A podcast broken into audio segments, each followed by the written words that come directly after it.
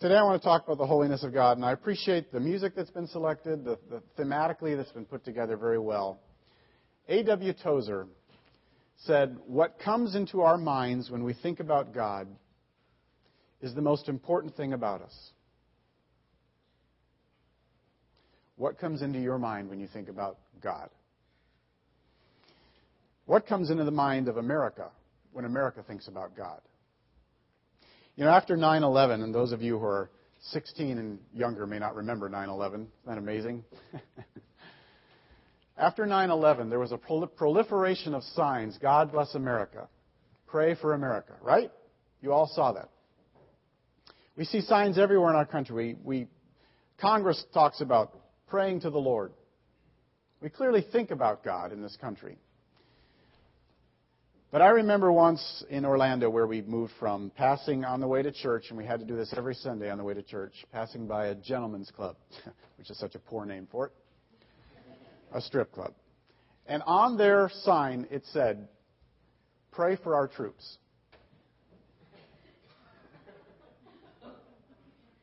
Exactly. You see the irony there? I, I, I don't even know what to say when I see a sign like that on a gentleman's club. You see, the vision of God in America is a grandfather type. When you go to see your grandfather, he stuffs a dollar bill into your hands. I know a lot of grandfathers who do. My kids have it done by other parents who aren't even their grandparents. Loves you, doesn't see anything wrong that you do, certainly doesn't set any rules, and most obviously will never punish you. That's America's God. Is that God? That the God of the Bible? See, we've forgotten one key aspect of God's nature in our country, and that's His holiness. You know, the story that was read today, let me give you some of the circumstances behind it.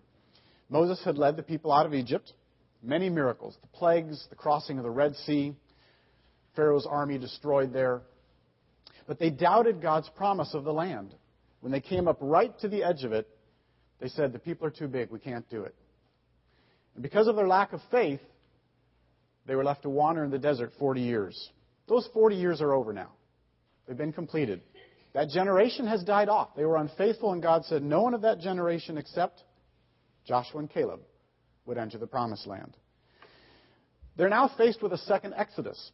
If you think about it, it's very similar. They have to cross a body of water to get into the promised land. A great miracle is done, and they walk through on dry land, the crossing of the Jordan. Joshua is like the second Moses. They celebrate the Passover as soon as they are across the land, just like they'd celebrated the Passover as they came out of Egypt. And the city of Jericho had just fallen without a single weapon of war being raised. Very similar to how Pharaoh's army was destroyed in the Red Sea when the water came back without a single weapon raised. See, God is establishing again what he had tried to do 40 years earlier, but the people had a lack of faith. His covenant people, committed to Him, are taking the promised land. God had given a very clear command, which we didn't read, it's in the prior chapter. If you look at Joshua 6, 18 and 19, he says, But keep away from the devoted things, so that you will not bring about your own destruction by taking any of them. Otherwise, you will make the camp of Israel liable to destruction and bring trouble on it. All the silver and gold and the articles of bronze and iron are sacred to the Lord and must go into his treasury. It was very clear when they took Jericho. This was God's victory. Later on, they could take plunder and loot, but not this one. God was establishing at the outset this was going to be his campaign. He was going to give them the promised land. They were not taking it by their military might, it was by faith.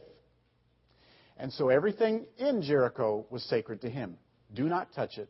You will bring destruction on the camp of Israel. But we know one man did Achan.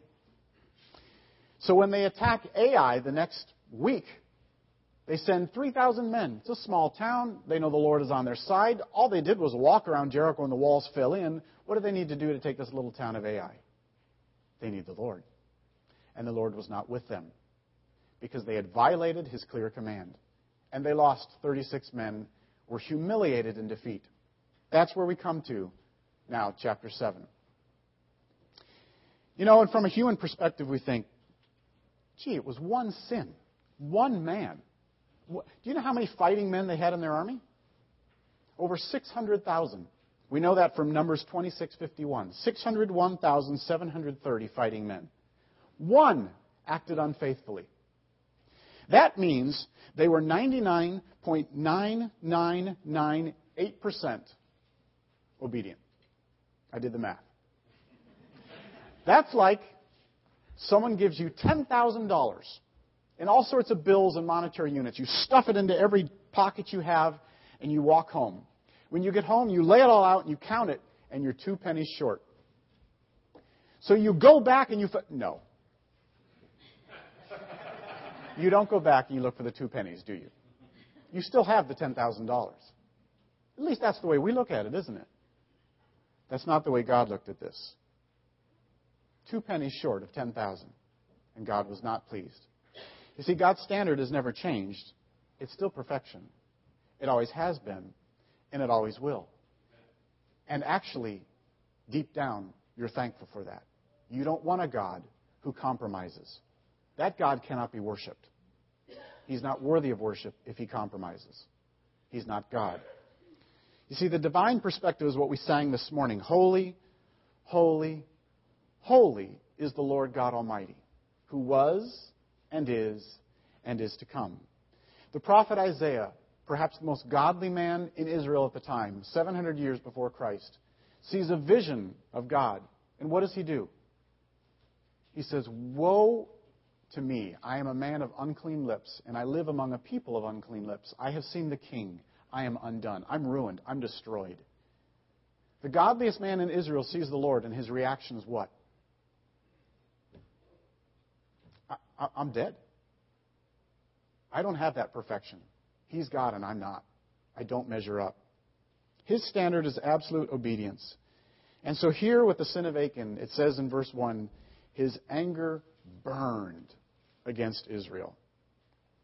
You know, we think, well, it's just one sin. I mean, how does God look at it? Why does he look at it so, so horribly? Did you notice in verse 11, God uses six words to describe what Achan did? Six different words in verse 11. He says to Joshua, first of all, get up. He says, Israel has sinned. Number one. They have violated my covenant. Number two, they have taken some of the devoted things. They have stolen.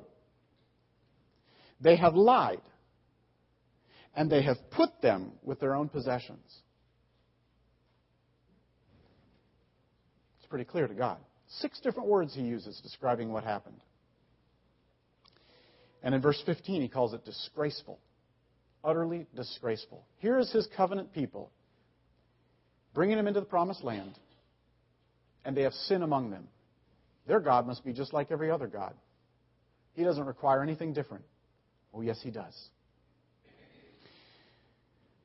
You know, and it's not just Achan who suffers, and we'll get to what happened to Achan. But do you see the consequences of his sin on others in this story? Right from the start, what happens to the army? 36 men died. Do you know that's 36 widows and maybe a hundred fatherless children? His sin had consequence far reaching past his own life. What about the nation? Verse 5 says they were in fear, gripped with fear. This is the nation that was so proud and just having taken Jericho, full of confidence in the Lord, and now they tremble in fear. The entire nation is gripped with fear verses 6 through 9, the elders and Joshua, they fall down before the Lord with grief and shame and fear. The leaders of the people. And even Joshua points out, what about your own name, God? What about the name of God? It's tarnished. In chapter 5, Rahab said, when the spies came, she said, Our whole land has heard about you, and we quake with fear because of the name of the Lord of your, of your God. But now, let's look ahead to chapter 9. They've heard of what Ai did. Now are all the nations quaking in fear? 9, 1 and 2. When all the kings west of the Jordan heard about these things, they came together to make war against Joshua and Israel. Why? Because they have a weakness. They can be taken now. The name of God isn't so mighty anymore.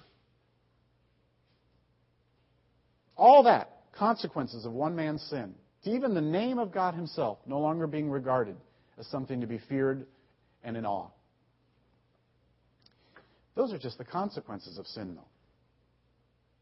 What was the judgment for the sin? Well, that was what happened to Achan and his family. You know, and it's pretty tough for us to look at that and read it. But we need to. The end of chapter 7, 22 through 26. What happened to Achan? Stoned and then burned. Just Achan? No. His family. Wife, sons, daughters, cattle, sheep, donkeys, his tent, everything that belonged to the man Achan is destroyed. Some would say, yes, but he repented. Why didn't God have mercy on him when he repented? Did he actually repent? Yes, he says, It is true, I have sinned against the Lord, the God of Israel. But when did he say that? At what point in this process did he come to that? Only after he was taken. Not after the 36 men died and he realized what he had done was wrong. Not after Joshua says, There's sin among the camp and we need to find where it is. He didn't come forward then and say, It is I. Not after his tribe was taken, or his clan, or his family. Not till the very end, till his name was taken. He was hiding, hiding, hiding. There's no repentance there. And you would say, okay, but why his family? What did they have to do with it? You know, I can't answer that entirely. One option is perhaps they saw him bury it. It was buried beneath his tent. It wasn't hidden out in the mountain somewhere. It's very possible they were complicit in what he did. I don't know. It doesn't indicate that, but it's very possible. But at the least, his family suffered because of his choices, and he was the leader of his family. And how many of us, and I know I'm one, our family has suffered because of sins we have committed? It's true, isn't it? Sin's nasty. You know, the punishment for sin has always been and always will be. That's nothing new. First sin in the Bible, Adam and Eve. What did God do? Killed two innocent animals. Took their skins, made coverings for Adam and Eve to hide their shame of their nakedness, now that their eyes were open and they knew good and evil. Two innocent animals had to die. Right from the beginning, God is picturing death is the only, the only acceptable response to sin. And the innocent die for the guilty. Then God sets up the sacrificial system all through the Old Testament. Same concept. Innocent animals take the place, substitute for guilty people. Until the ultimate Lamb of God comes. John says, Behold the Lamb of God who takes away the sin of the world. It's always death as a requirement for sin. Some would say, yeah, but the Old Testament God was an angry, vicious God and vengeful, and the God of the New Testament is merciful and kind.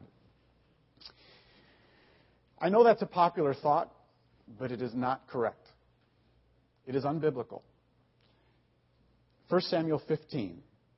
The God of Israel will not lie or change his mind. He is not a man that he should change his mind.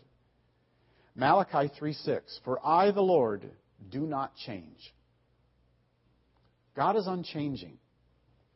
What we fail to see is his mercy in the Old Testament. It's there. We just don't think about it. Do you realize they're coming into the promised land?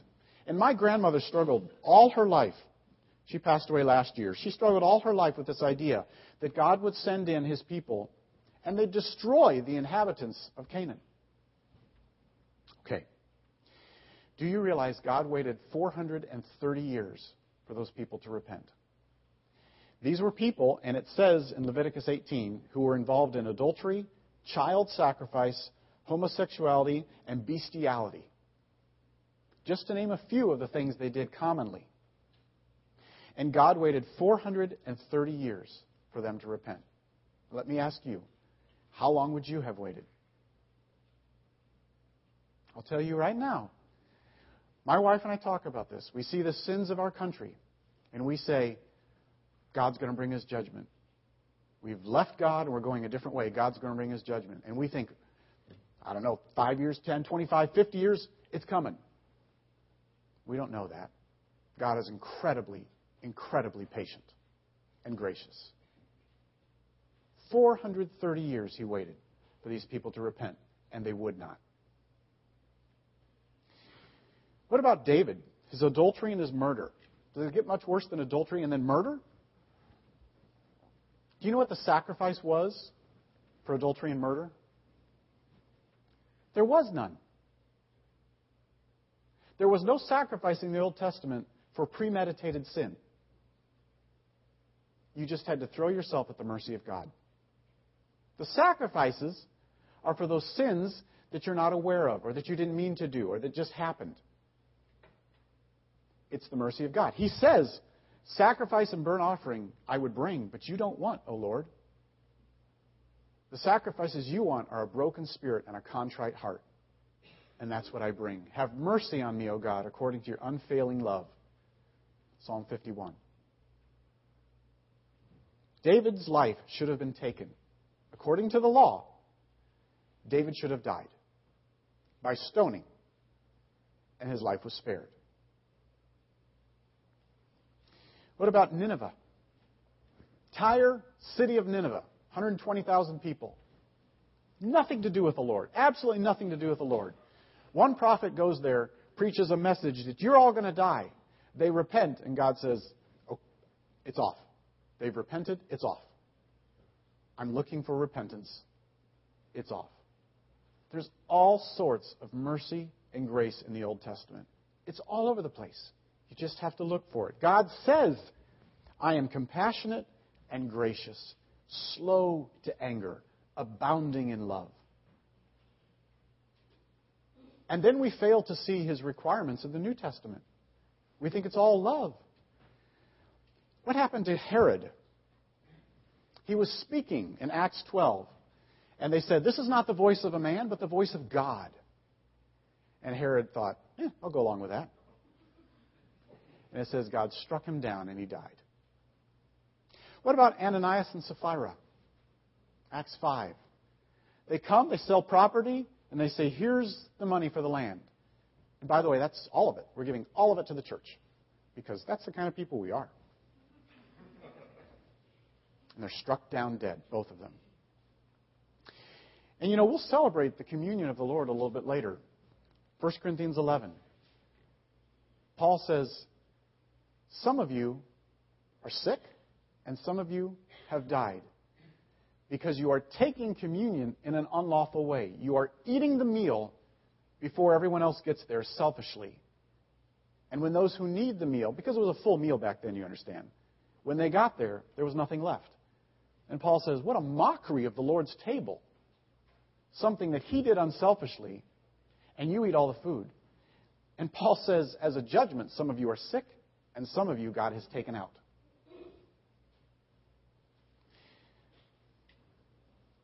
The requirement is still holiness, folks. It always has been and it always will. And our God never, ever changes. So let me ask you this. If Isaiah said, Woe to me, I am undone. I am a man of unclean lips, and I live among a people of unclean lips. Why are you and why am I not consumed? Why are we not destroyed by this God? By all rights, we should be. Because of the grace of God extended to us in Jesus Christ. That's the reason. And I'm going to make a turning point now in my message. You should not have been terribly encouraged until now. That was not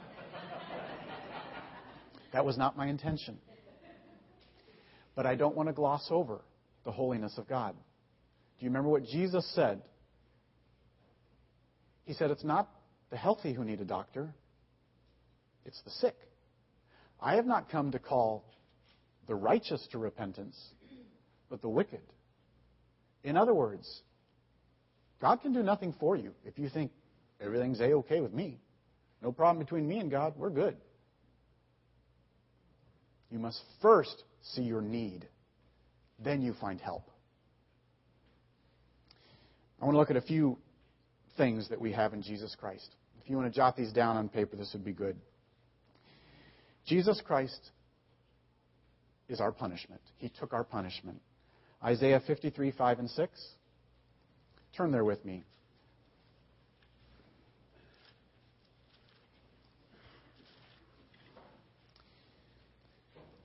But he was pierced for our transgressions, he was crushed for our iniquities.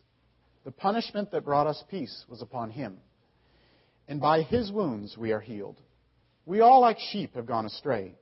Each of us has turned to his own way. And the Lord has laid on him the iniquity of us all. The punishment that brought us peace was on him. I'm going to give you seven things that Jesus Christ is.